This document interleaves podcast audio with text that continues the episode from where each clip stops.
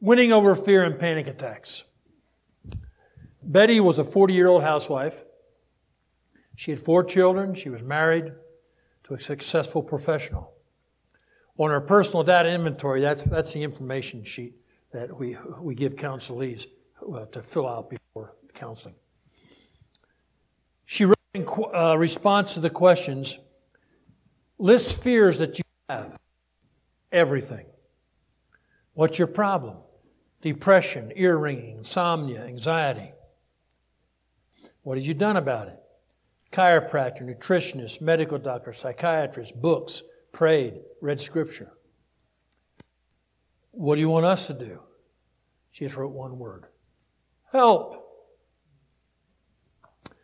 She had just been put on Prozac by a psychiatrist, and she was from out of town, so we met. This was in another t- part of the country. We met for two hours at a time because she only had about a week or week and a half. So we met for two hours each session. The first two hour session, she spent two thirds of that session crying. She was afraid to go to the supermarket. She's afraid to go to church. She's afraid to walk around the block. She went to pieces emotionally when her husband traveled for his work, and she described herself as, quote, non functional. And she was right. She wanted to blame, or some wanted to blame her condition on demons, on chemical imbalance, or mental illness. But Betty had a strong faith. And in the midst of all that she was going through, she was determined to trust God for the answer. She wrote, quote, I see problems as God getting our attention to tell us something in our lives needs to be adjusted, changed before we go on. What a, what a statement. What a perspective. Fear is the opposite. Um, this isn't her anymore. Fear is the opposite of love. It motivates through fright, terror, and worry, not through reverence, love, or respect. Fear can immobilize you.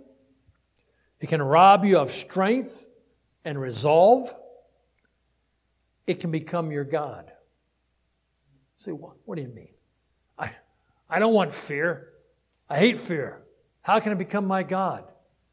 It begins to control your life. It determines and, and your thoughts. It determines your emotions, your activities. It even influences and sometimes determines where you go, your friends. It impacts your worship, your service to others, your use of money, your health. Fear can dominate all those areas. And at that point, functionally, it's become your God. It's who you answer to. When fear runs wild, the world calls it panic attacks. And you'll see me redefine that as we go along. It's really fear run wild. I was reading a book on depression, and he made an excellent point, and it's the same point applies here. In our culture today, we uh, have what he called discontinuity. What that means is, you say, well, we, we have fear, and then a little more fear, then a little more fear, and a little more fear. All of a sudden, boom, we have a mental illness. You see what happened? We went from everyday experience, all of a sudden, that experience becomes a mental illness. And for depression, he was saying you have mild depression, moderate depression, serious depression. And he said, it's a progression. But so many times we think of it in terms of if someone said to you, I'm wrestling with panic attacks, chances are you'd say, Where's the door? Man, I need to be out of here. I don't know what to say to this person. But if they say, Man, I, I'm just battling with fear. Oh, okay.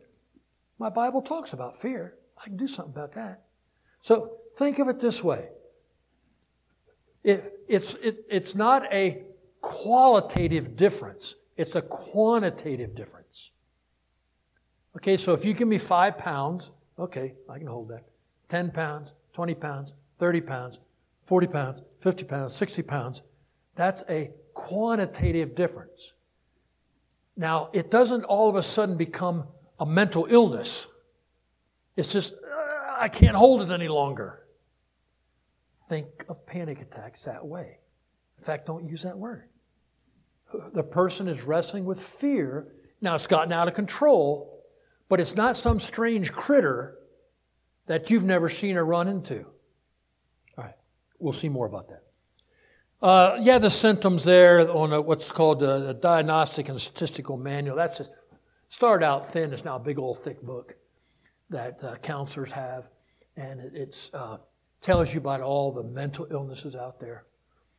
But if, if you ever run into that, and here, here's a distinction to keep in mind: distinguish between a description of a problem and a diagnosis of a problem. All right. If I say to you, well, he's manic depressant or he's bipolar, I haven't said anything about a diagnosis. What I've described to you, this guy has highs and he has lows. Okay? And what that DSM does, that manual, it describes problems. The world is very good at telling you the what what I see. But God said, man looks on the outer, or uh, God said the same, man looks on the outer man. God looks on the heart. Well, how do, how do we find out about the heart? That's what the Word of God's about. Gives us that inside story, if you will. See, that's, that's what the Bible t- teaches us. It's not only the what do I see, it tells us the why it's happening. So distinguish between someone giving you a description and someone giving you a diagnosis. Sadly, in our culture today, we are sticking these long tags on kids. Well, you're, you're manic depressant, or uh, you have a personality disorder, or you're, you have, um, I don't know, a bunch of disorders. Well, that sticks on a kid, and it goes into medical files. And every doctor now that pulls, pulls that kid's file up on the computer starts off, oh, this, this child is depressed. This child is fearful. This child is anxious. He has a symptom. He has a diagnosis or a syndrome. He has a mental illness. Lord, help us to get away from tags. I don't know a whole lot of tags because I, I, I never spent the time to try to learn all the names. I read them. I mean, I, am not totally ignorant of them. But I tell people when they come in, I said, I'm not going to counsel your tag. I'm going to counsel you. I'm going to ask you questions. And I'm going to work at defining what's going on from the Word of God. That's Christian counseling. Okay, let me move on. Uh, you have some symptoms there, and that, that's a fair uh, description of what a panic attack looks like, or uh, fear out of control looks like. You know, pounding heart, shaking, shortness of breath, not necessarily all of them in one person. Uh, chest pain, feeling dizzy, feeling of unreality, uh, fear of dying, all those things. But the name panic attack is misleading because it connotes that you're being attacked by something outside of yourself. Now, if you're out hiking and you walk into a grizzly bear and he decides he wants you for lunch, that's an attack. That's a real attack outside you. But that's not what this is. This panic attack connotes something, it implies something that renders you incapable of rational thought and action. And if you've ever experienced that, or if you've ever known someone that has, and you talk to them, they will tell you, you say, well, where did this come from? Well, I don't know. It's like catching a cold. You know, well, who, who you been with? Well, I don't know. I've been at school, a lot of kids. But listen, it's not that. We're, we're going to I'm going to show you how to find out where this stuff comes from. It doesn't just come out of the blue. Now, it does correctly describe the way you feel, and it can get out of control. And it often feels like sort of a huge, clammy, cold hand that just clamps onto your heart, starts to squeeze and your chest feels tight and you can't, you know, you can't breathe right. You feel victimized. That's the experience of it. But it's not a diagnosis of the problem. We're responsible to address our fear biblically. It's not a disease. It's rooted in our spiritual battle with sin. Now listen, that's good news. I see people, you tell me I'm a sinner? Graciously, we have to say, yeah. But listen, that's why Jesus Christ died. He died for sinners. We're all sinners. You might wrestle with fear. I might wrestle with uh, anger. Or you know, someone might wrestle with lust or worry. We all wrestle with something. We all sort of have our pet battles. So this isn't something out of the ordinary. That's the good news. It gives us hope that it's sin. We can, we can deal with that. The first step is to accept full responsibility for the fear. Now, you may not have caused what led to the initial fear, but we're always responsible for how we respond to that fear. So understand that. There's always two parts to this. There's what happened, that's one side, and there's how I responded, that's another. We're not, a lot of times, we're not responsible for what happens to us. But we're always responsible for how we respond. And that gives us hope. I talked to a woman one time, she'd been in counseling for a year and a half. And she said, uh, Dr. Al, I, I feel like I'm in a bag and there's no way out. Because she had been convinced she was a victim. Well, if I'm wrestling with fear and I conclude that I'm a victim, then who has to change before I can get over my fear? You. If I'm the victim and you're causing me to be fearful, you're making me be fearful, and what's the chance of all you changing, all you sinners changing to treat me right? Uh, it's not going to happen. So that's where uh, victimization, I'd love to say, when someone says, Craig, it's not your fault, it's all their fault. Oh, thank you. That feels good for a while until reality sets back in and I realize nothing's changed. Victimhood robs of hope. Taking responsibility. And when she, when she accepted responsibility, things changed And she, was, she rejoiced. We live in a sinful world. There are times people get cancer for no reason at all. There's times people are in accidents. Someone gets T-boned by a drunk driver. There's all kinds of things that, that we had no control over. Or it could be something that we've done and we're responsible for. But regardless, of what the origin of the problem was, we are responsible as to how we respond. And God encourages us and exhorts us.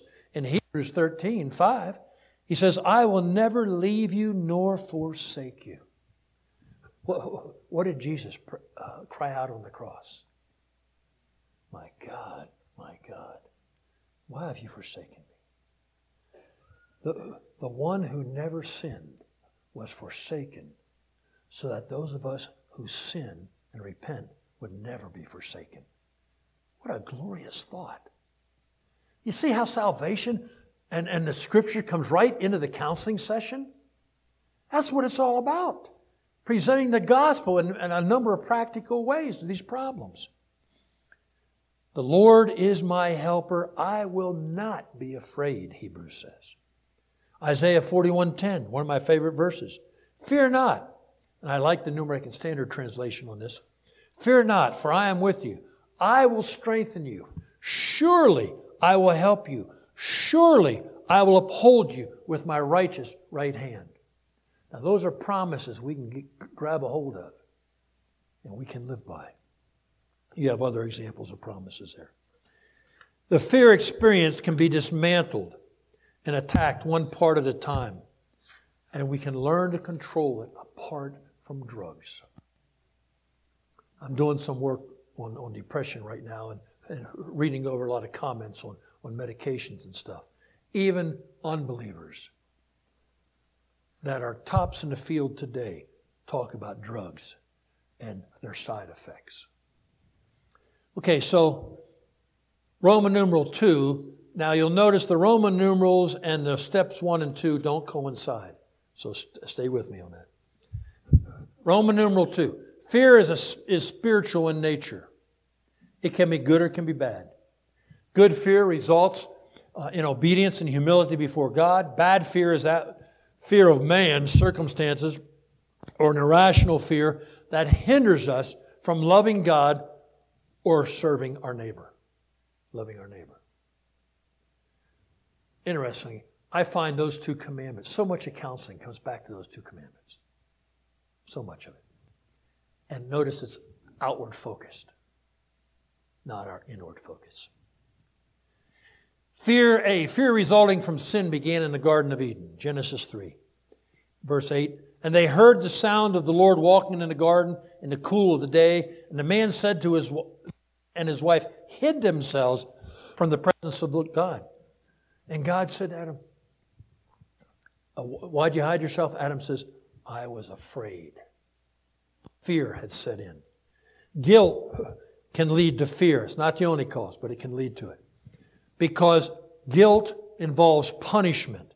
And that's one of the keys to understanding fear. Uh, down in B, uh, 1 John 4.18, Therefore, there is no fear in love, but perfect love casts out fear, because fear involves punishment, and the one who fears is not perfected in love. Why was Jesus not afraid of the cross. Now, he didn't want to suffer what he suffered, but he wasn't afraid of it. Why do you think that was? Because Jesus had perfect love. And which way was love focused? Can you imagine? He's hanging on the cross, dying, suffering a tremendous pain. And he looks down at his mother. He says, Mother, your son. John, your mother. He's thinking about his mother in the midst of that. He was outward focused. Fear, my friends, is inward focus. That's one of the chief points about this. You got to say that gently to people. But we have to say it. Fear is inward focus. And I'll talk more about that in just a little bit. For example, before Adam sinned, he had a perfect loving relationship with God. There were no wrong, wrong fears at that point. Once that relationship was broken, at least three things happened. First, he lost the sense of the protective love of God. Genesis 2 In the day that you eat from it, the tree, you shall surely die. He lost that protection when he sinned. Second, he was guilty. God said, Have you eaten from a tree which I commanded you not to eat? Well, he was guilty. The answer was yes. And his focus became self centered, not other centered. Now, this is interesting. And this verse, I mean, a lot, lot of understanding of this and a lot of things you can grab from it. But in Genesis 2 25, you ever been amazed? Says, and the man and his wife were both naked and were not ashamed. Did you ever wonder, what, what's that doing there? Well, well, God put it there. That means it's up to us to find out why. Well, there's some implications of that. In, because in, in, in uh, 3 7, what does it say? It says,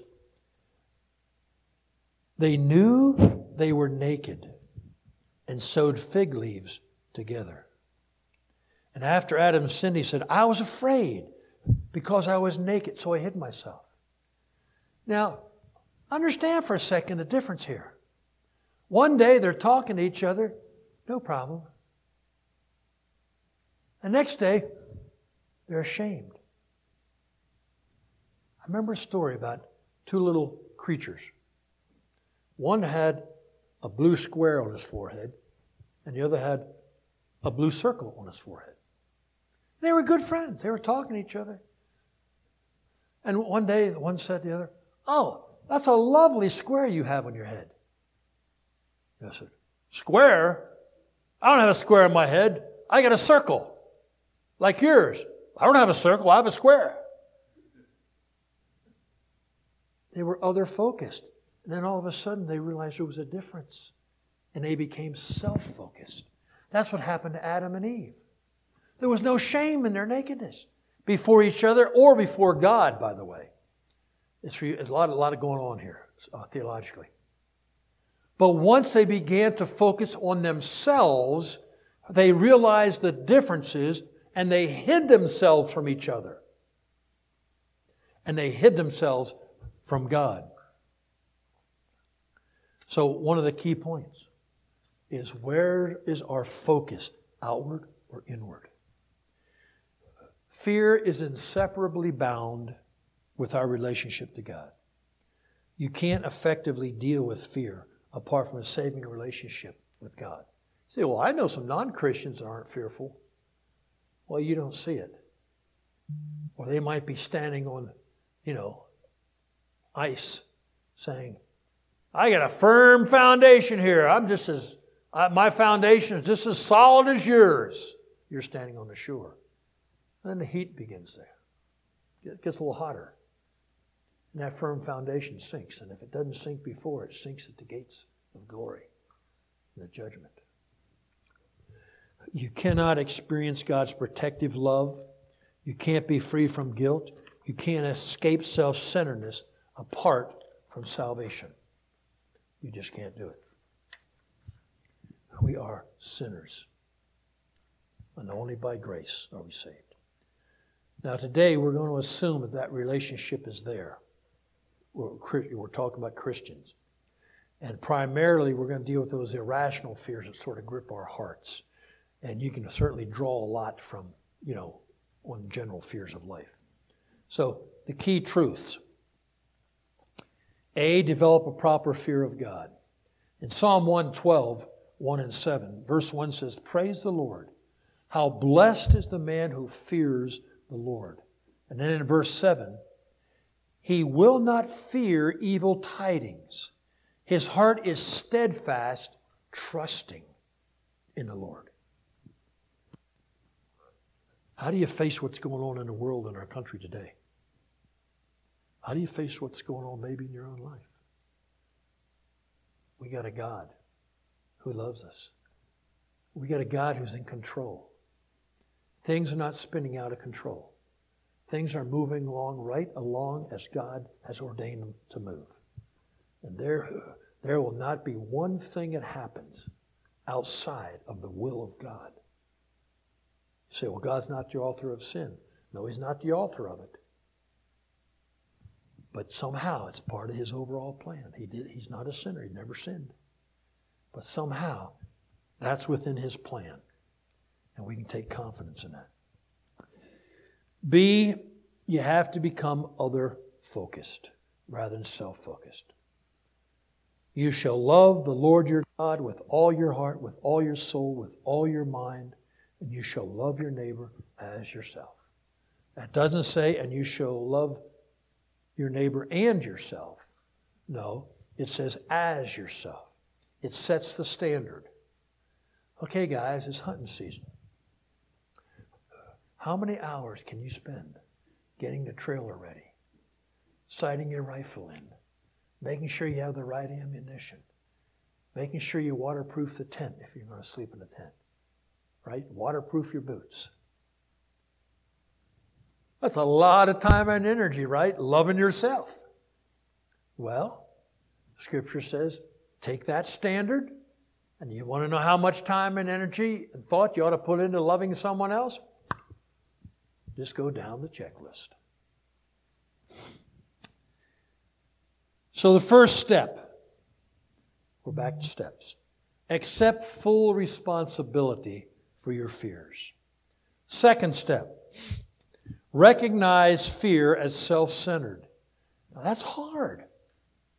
And that's hard to say to someone. And you don't, you know, someone comes and says, Oh, I'm just your friend, you're sitting down across the coffee table or kitchen table, whatever, or sitting on the uh, hay wagon taking a break. And so, Man, I, I, just, I just wrestle with fear. Oh, well, your problem is you're just self centered. Uh, no. No. Love your neighbor as yourself. How gentle can you be with yourself? How compassionate? How patient? How understanding? So we talk to them. And along the way, we help them see it, and we start helping them to see that that's self focus. I'll, I'll, ask, probably the uh, second, second session, I'll just, someone comes back in and say, So, how was your week? Oh, I was doing good till Monday. And then, oh, it just broke loose, and I just, I had a panic attack. Well, let's talk about it. And finally, I get down and I say, Well, let me ask you something. Who were you focused on? Now, sometimes they don't pick up on that right away. Uh, and I'll say, uh, Were you focused on yourself? Yeah. Well, by the second week, who were you focused on? I, I know, I know, I know it was, I, I know. And you, are just gentle with them. And, and some, I, I use humor a lot. You might have noticed that. I'll say, the old self got you, huh? Yeah, I'll join the club. It's tough. But, you know, you're talking, you're gentle with them. You're loving them. But you're getting the message of God's truth across. Dr. Jay Adams, in his little pamphlet, is excellent. What do you do when fear overcomes you? And he contrasts fear and love. And you have two columns there. Fear is self protecting, love is self giving. Fear asks, What am I going to lose? Love asks, What can I give to others? Fear moves away from the problem. Love moves toward the problem. Fear secludes self and withdraws. Love reaches out. Fear hesitates. Love moves ahead. Fear can be cast out by love that casts out fear. You see the contrast? There was a woman, he tells a story, that he was, and it actually led to him understanding and writing this pamphlet. She was fearful of crossing bridges. That seemed irrational. He's trying to figure out what's, what's, what's going on here. One day she came in. Now he's trying to figure this out. And she says, Dr. Adams, you never guess what happened. Well, what happened? Uh, Wednesday. I'm at home and the phone rings. I pick it up, and the man on the other end, sends, other end says, Hello, Mrs. Uh, Mrs. Smith? Yes. This is Sergeant McAllister down at the PD. I, I wanted to call let you know that your son was in an accident. He's okay, but he's at the hospital. Well, thank you. She hung up the phone. You know what she did?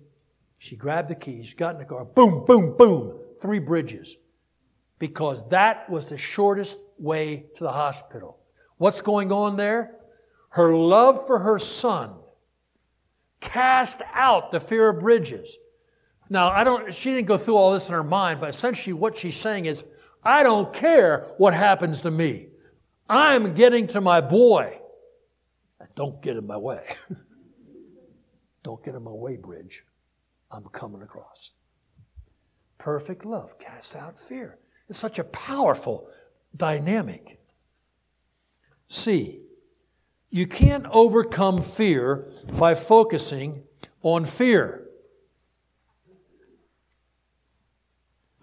Now, I'm going to give you a test.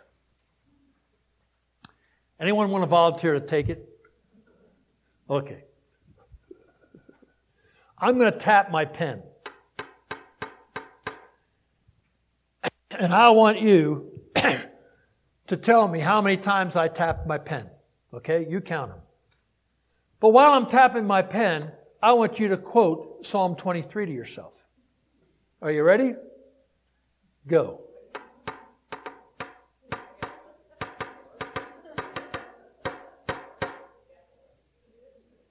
Don't ask me. What's the point? The point is, you can't focus on those two things at the same time. You can't focus on your fear while you're trying to get rid of your fear. So I say, okay, Craig, stop, stop counting those, that pen taps and focus on the 23rd Psalm. Okay, the Lord is my shepherd. Stop focusing on the pen tap, tap so. Stop. You can't forget about the pen while you keep reminding yourself to forget about the pen. Right? You, you, got, you see that principle? What you've got to do is focus on what God is calling you to do. Focus on fearing God by loving God and loving neighbor. See how we keep coming back to those two commandments? As you focus on that, one day, while you're trying to figure out how am I going to get the kids picked up and get that meal over to Sally and John? Oh, man, okay, I, I got to do this, I got to do that, I got to do that. You're thinking ministry. And all of a sudden, you say, wow, I haven't wrestled with fear for five hours. And then, as focusing on others, God and neighbor becomes a pattern, you get this, wow, I haven't focused on fear for five days. Now listen, it's not just, okay, learn the lesson, boop, no more fear, I'm good. No. What you're doing is you're developing a habit, a habit of thought. You're learning to think on these things, as Philippians 4 8 says. Okay? That takes time as you learn new habits. But you can learn a new habit. Oh, I don't know. I, I don't know. How many of you drive? Everybody? Okay. How many of you drive stick shifts? I don't know about you, but I remember my first time trying to drive a stick shift. And then that crazy gear shift. It, I don't know how you got it from first into second. It's up there somewhere, and you're jamming it up and down into third. Well, after about five months, I mean, you're using two fingers when you used to use all your, all your weight. What happened? You learn some new habits. You can learn new habits. Anybody know their phone number? I hope so. We can learn new habits, okay? We just have to have the confidence I can learn new habits about life. But it takes work, it takes effort. But I can learn to focus more on God and my neighbor than I am now. Okay. So, second step recognizing fear is self centered and seeking God's forgiveness and focus on loving God and man. Now, I hope, I hope you're, you're, you're, you're sitting there thinking, wow, this doesn't seem that complicated. It's not. It's not. I'm not saying it's easy to learn. That's a different story. I can read a book on how to climb Mount Everest. I'll tell you what, doing it is a little different. Okay, it's more work. I can read a book about this and that. Okay, that's what we're doing here. We're reading the book, the good book. And we're learning the principles that it teaches us about life. And then we're implementing that. That takes time and work. That's why you want to be sitting under good preaching. Getting reminded every week. All right. Third step commit yourself afresh to the two great commandments. What would God have you do what is the obedient thing to do, and then do it regardless of how you feel. I'll never forget, this was dealing with depression, but it has a lot to do with feelings. They, they were interviewing Midwestern women, and you, you ladies would fit. And they noticed in the surveys that depression wasn't as much of an issue in the Midwest. So they're interviewing this lady. They said, well, of course, they're looking for this sophisticated answer. Well, ma'am, why do you think it is that Midwestern women aren't as depressed as other women in the country?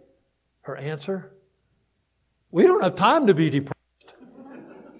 I'm serious. And there's a lot of truth in that because they were serving. They didn't have time to think about themselves. Uh, you ladies, right? It's calving time. Your husband walks in carrying a calf. Hey, honey, open the door to the bathroom. This one goes in the tub. Get that milk jar, would you? You don't have time to say, oh, well, I got to think about this. No. I mean, I'm playing around with this. But listen, this is serious stuff. You understand what I'm talking about. That's a biblical principle. It's so powerful. Now, I'm not saying farm ladies or in this part never get depressed or never get fearful, okay? I'm not that naive. But there's a principle here to, to see as we're involved in life and serving and ministering and honoring God in what we do, regardless of how we feel. Well, honey, I just scrubbed that whole bathroom today and I don't feel like you putting that calf in there. And I don't feel like waking up every so many hours to stick that nipple in his mouth. No. And you can overcome your feelings. Right? You know that. I mean, I don't know about you. I don't like getting out of bed in the morning. I meet people, they just bound, oh, I can't wait for the morning. It's bound out of bed. I'm ready. okay, I'm glad the Lord blessed you that way. It's oh, it's time to get up already. But we get out of bed because we want to honor God and we want to serve our family. So we got to act contrary to our emotions. Now, so understanding then uh, understanding the uh, dynamic of fear. This is the fourth step. Realize you control the situation.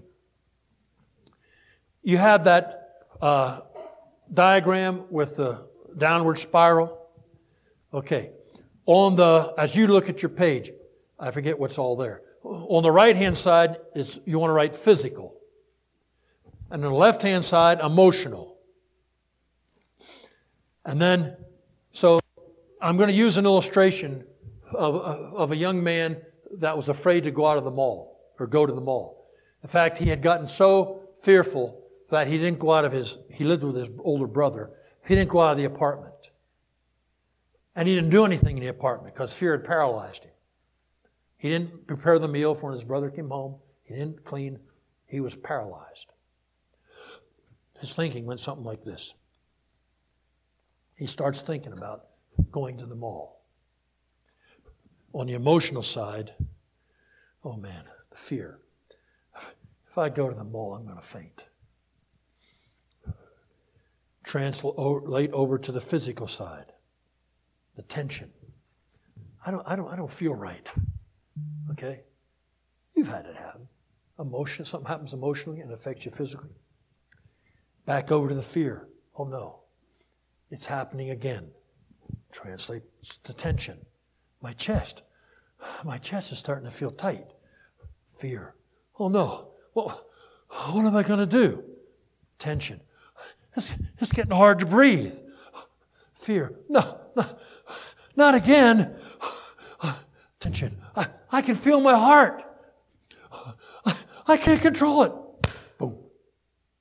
Passes out. Hyperventilates. Passes out. Notice what began when he feared originally, it wasn't the issue. But he began to th- react to himself not the, not the mall. You see that? He was reacting what's going on in his body, not the mall. And his fear and his tension just bounced back and forth, one to the other, circling down, down, down, boom, till he till overcame him.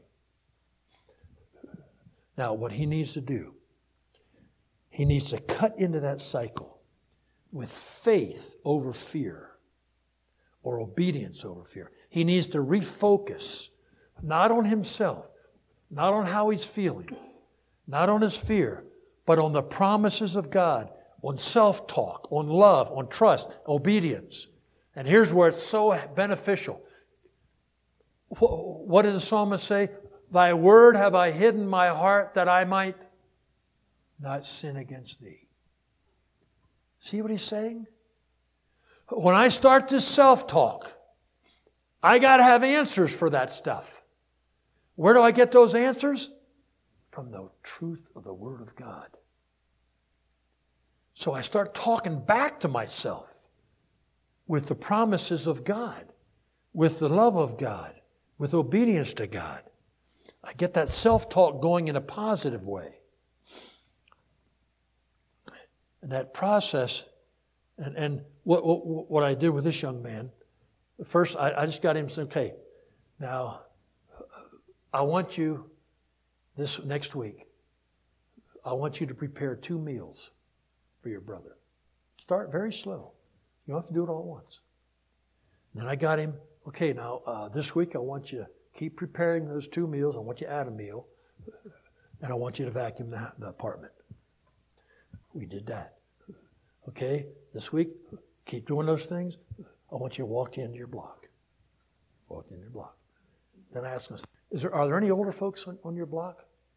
Yeah, yeah, this lady down the street. Do you ever see her carrying her groceries in? Oh, yeah, yeah. All right. I want you to watch. When you see her carrying her groceries in, I want you to go down there. I want you to carry those groceries in for her. Okay. We finally got him back to the mall. We got him back to driving a car because he got his focus off himself. That didn't happen, ten, happen in 10 minutes. But we steadily built an outward focus into his life. Malls do not cause fear. It doesn't. They present a temptation to fear. Now, there is times to be fearful, all right? If someone says, hey, let's jump off this cliff. No, I'm afraid. That's a good fear. But that's not what we're talking about. Things present a temptation, but our response is our responsibility. It's our choice that we make. There's often an original experience that maybe led to the fear. I'll talk about that a little more in the second hour. Um, rather than trusting God. But one irrational fear can, can lead to others. And from fearing one, a one time experience to simply experiencing fear as a life pattern are two different things. So sometimes you can trace it back to a, an occasion that happened and then it sort of exploded from there. Sometimes you can't nail it down. Well, you know, if I'm on a job site and I see a piece of rebar that's been run over a couple times, it's all bent out of shape. I don't have to know how it got bent out of shape. All I need is a straight piece of rebar for my standard. We got the standard. We got the Word of God. Now, it's helpful, yeah, if, if you can find out why, but sometimes you can't. So just work to get lined up with the Word of God. Now, you have a fear diagram in there, a fear spiral homework, and you can use that uh, that's sort of, I, I, went over that. That's basically what I went over. And the, the uh, outline is there. So if you're working with someone, at some point, you can give them this. And you can ha- uh, let them use that as homework. And it's amazing. I, uh, I couldn't believe it. The consistency.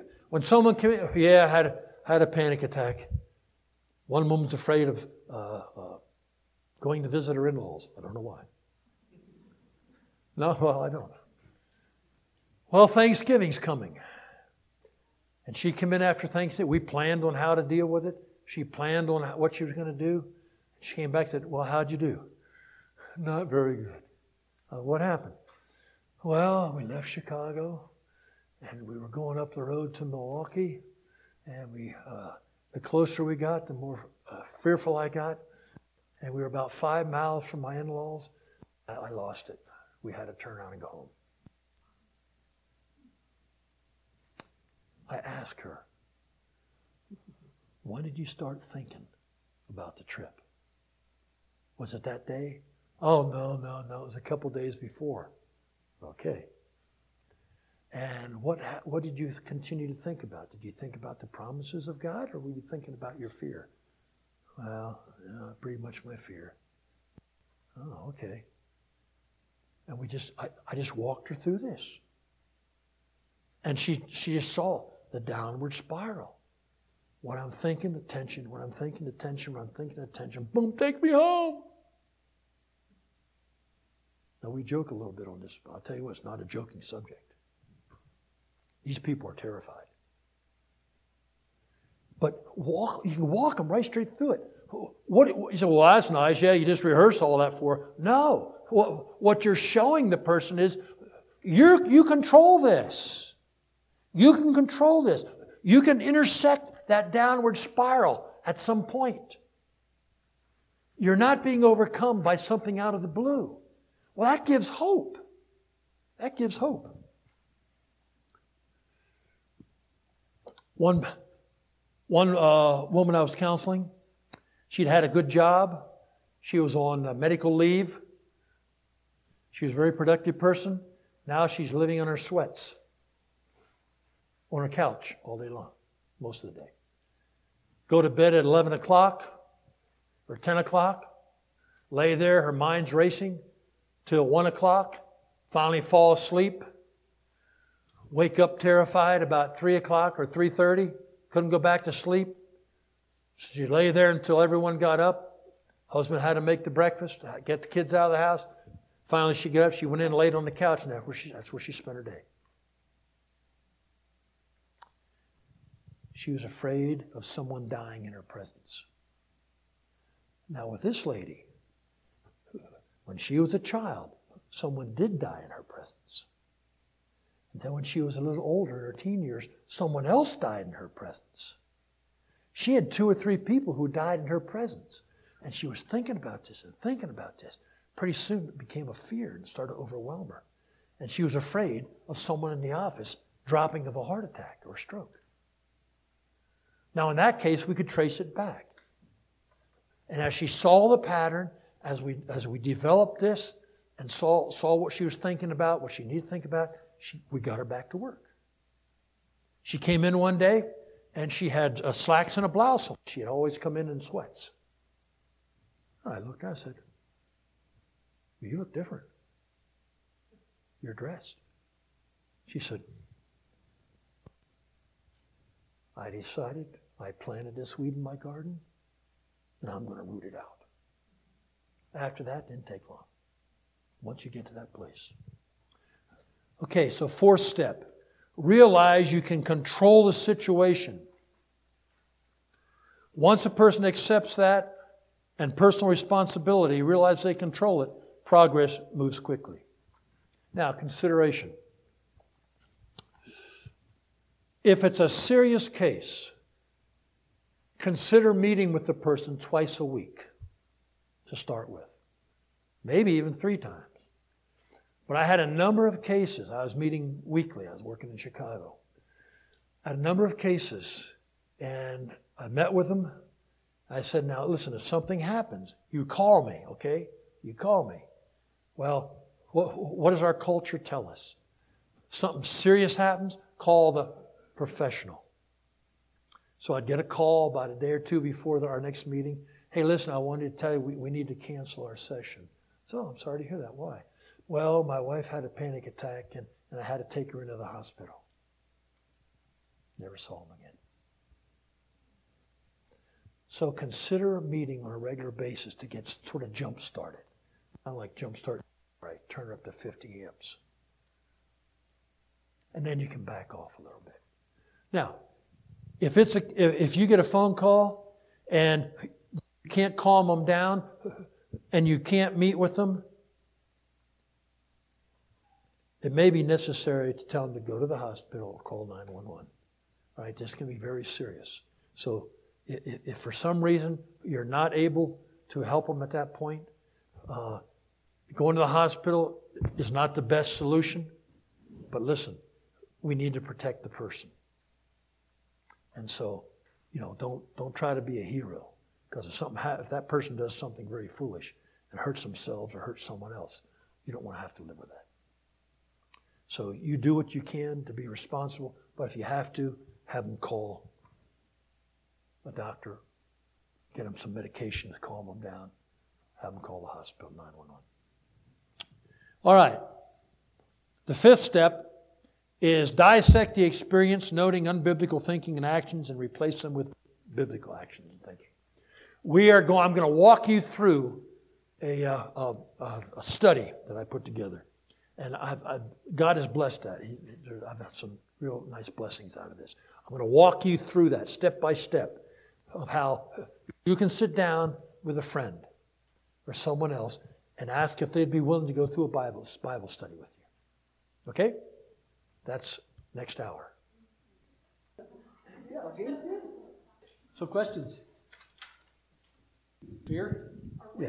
more prone to these issues than men? I, in my experience, yes. Uh, men in a fearful situation tend to get angry. They're going to fight in that way. Women, I think, more internalize. That's just my experience. I have known men wrestled with it, but I've known more women. Um, they couldn't convince me I was okay. Yeah. But when it was over, I was fine. I, I had I had one case, and she was wrestling with fear and panic attacks, and we could not get to the bottom of it. And then she had had something, uh, some operation, sort of emergency operation she had to have, because something was going wrong inside. And she had the operation, and after that, she said she was fine. I can't explain it. I, I don't, I don't know if, if somehow she sensed that something was wrong with her body. I, I don't know. Uh, and I, I, don't know, you know, without, without, more details. Yeah, I'm glad you got over it.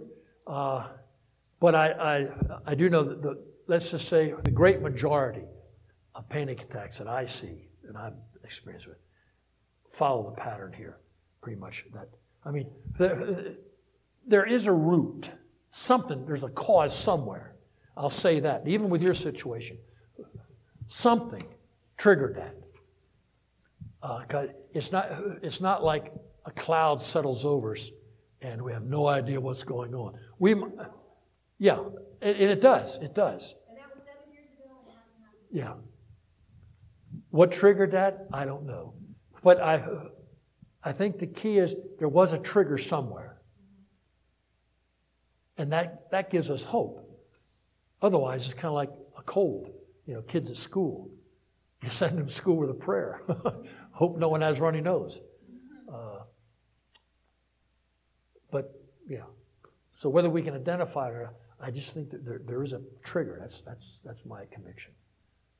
Now, I'm not doubting your experience, but I'm just saying somewhere something, I don't know. I'm glad you got over it. Any other questions?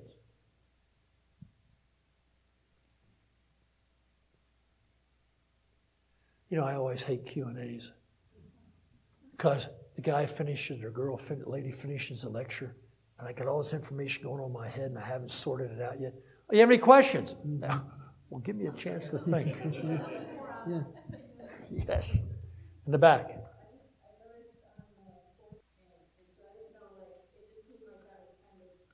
Well, the, when, when we get to those things we can't control, that's where faith and trust kick in. And so, I mean, there's a lot of things in life we can't control. I mean, good heavens, you ladies that have children, you go to the hospital. How much can you control? Well, there's some things you control, but a lot of it you can't. My wife, we had our first three or four kids, the first three were boys. At the end of the birth of the third boy, she had spent a total of one hour and seven minutes in the hospital. I think the first was like 10 minutes. Then she hit a long one, it was uh, 40, and whatever the rest is, a division there. A lot of things you can't control. But see, again, come back to your question. We can control our response. That's the one thing we can control. And that's where our focus has to be. Yes? Is, is she a professing believer? Yeah. Yeah, that's tough. That's tough. Because that, that's where I was saying, you know, apart from God, we truly cannot overcome fear. We got to get outside ourselves and, and bless her heart, but she needs to get outside herself. She, she needs. Yeah, I know. And then it becomes, well, I'm, I'm dro- when I wake up, so you take something to wake up. And then I'm upset. I mean, yeah, it, it just. I counseled a woman that was on 13 medications. And I had her committed right out of my office. I had a, a, friend of mine who ran the psych ward at uh, Forest Hospital in Chicago. She shuffled into the office. She didn't walk.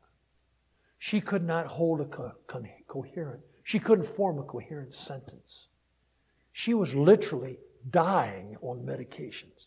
Now, that's an extreme case. It is. But we got her in the hospital and got her dried out to three in two weeks. We got her down to two medications. But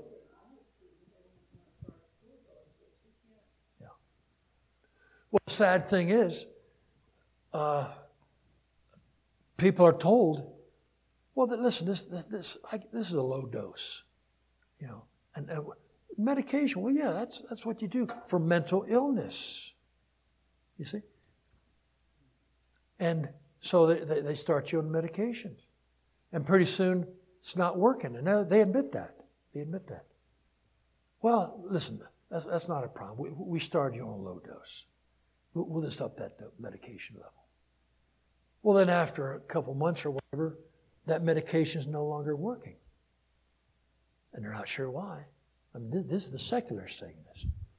So, well, there's a, there's a new medication out that, that a lot of people are having success with. Let's try that. I mean, you know, you didn't get into this overnight. You're not going to get out of it overnight. So pretty soon, that was not quite working. Well, sometimes these things are really tough. So we, we got a combination of medications that they've been working with. Well, uh, where does that stop? And there's no hope. I'll bet you 10 to 1 she's depressed. Yeah. Sure. She's lost hope. She's lost hope. I had a fellow come in one time, and he was on medications. And I told him, I said, listen, I think you can have victory over this. But it's going to be tough. It's going to be a fight. And you but you can come off your medications. So you got a choice to make. He sat there for a while. He looked at him and said, I think I'll just stay off the medications. It's hard when you know you have the answer. But you see, you see the, the, the uh, ugliness of sin, how it blinds us. How, how sin just blinds us. It, it, we, we wrestle with that, don't we? Yeah. All of a sudden, you sort of wait and think, I can't believe I've been doing this. well, we grow. We grow. Any other questions? Yes.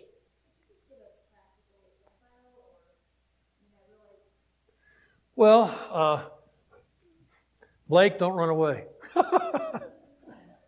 uh, I'm trying to recall verses like when someone says, What's his name? Well, you, you have the promises. I, I, will, I, I will never leave you nor forsake you. I can do all things through him who strengthens me. Fear not, for I am with you. Uh, I'm, I'm, I'm going to get them. You want to get them started on memorizing those verses as soon as you can. And sometimes, uh, you know, just like, you know, say, well, what's her name? Oh, you know it. Well, that happens when you're wrestling with something. So just get a three by five card or your phone or something and put the, put the appropriate Bible verses on there. And say, okay, when fear starts to overcome, whoosh, you can tell how old I am. Whip out the three by five. or whip out your cell phone and go to those verses and just start quoting them. And as you learn them yourself, listen, I, I wrestle with some of this stuff. For, I don't know for what reason. I'll, I'll, get up, I wake up sometimes, not all the time, but sometimes like three o'clock and you know, you, you make your trip, come, I come back and lay down. And it's just like, like this cloud. You know, you're half awake, half asleep, and this cloud just sort of seems to descend. And I'm, I start thinking about the day and I, with the responsibilities and things I got to do. And I got to fight. I got to constantly fight. Oh, what are those scriptures? And I start, you know, memorizing the scriptures, trying to put my mind somewhere else. So this, I mean, this is, these are practical things, whether you're wrestling with panic attacks or not.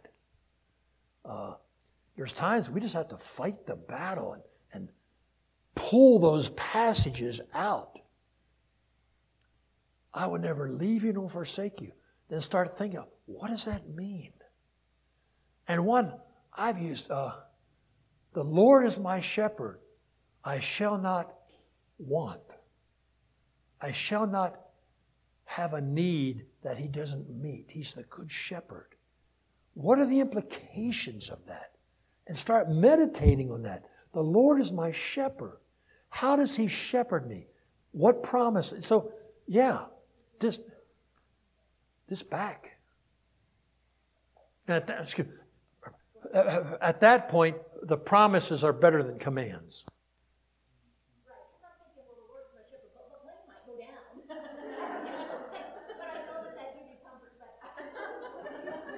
Well, I, I, I forget who it was. Uh, so, so, someone that was nationally known, and I forget who it was, but he was on a plane and they were having trouble. And he stood up and he said, Okay, we're having engine trouble. If this plane goes down, I'm going up. Which way you going? oh yeah, I've never been quite that bold. Yes, ma'am. And so, again, we can't control what happens to us, but we got to focus on our response. That's the key. Anyone else? Okay.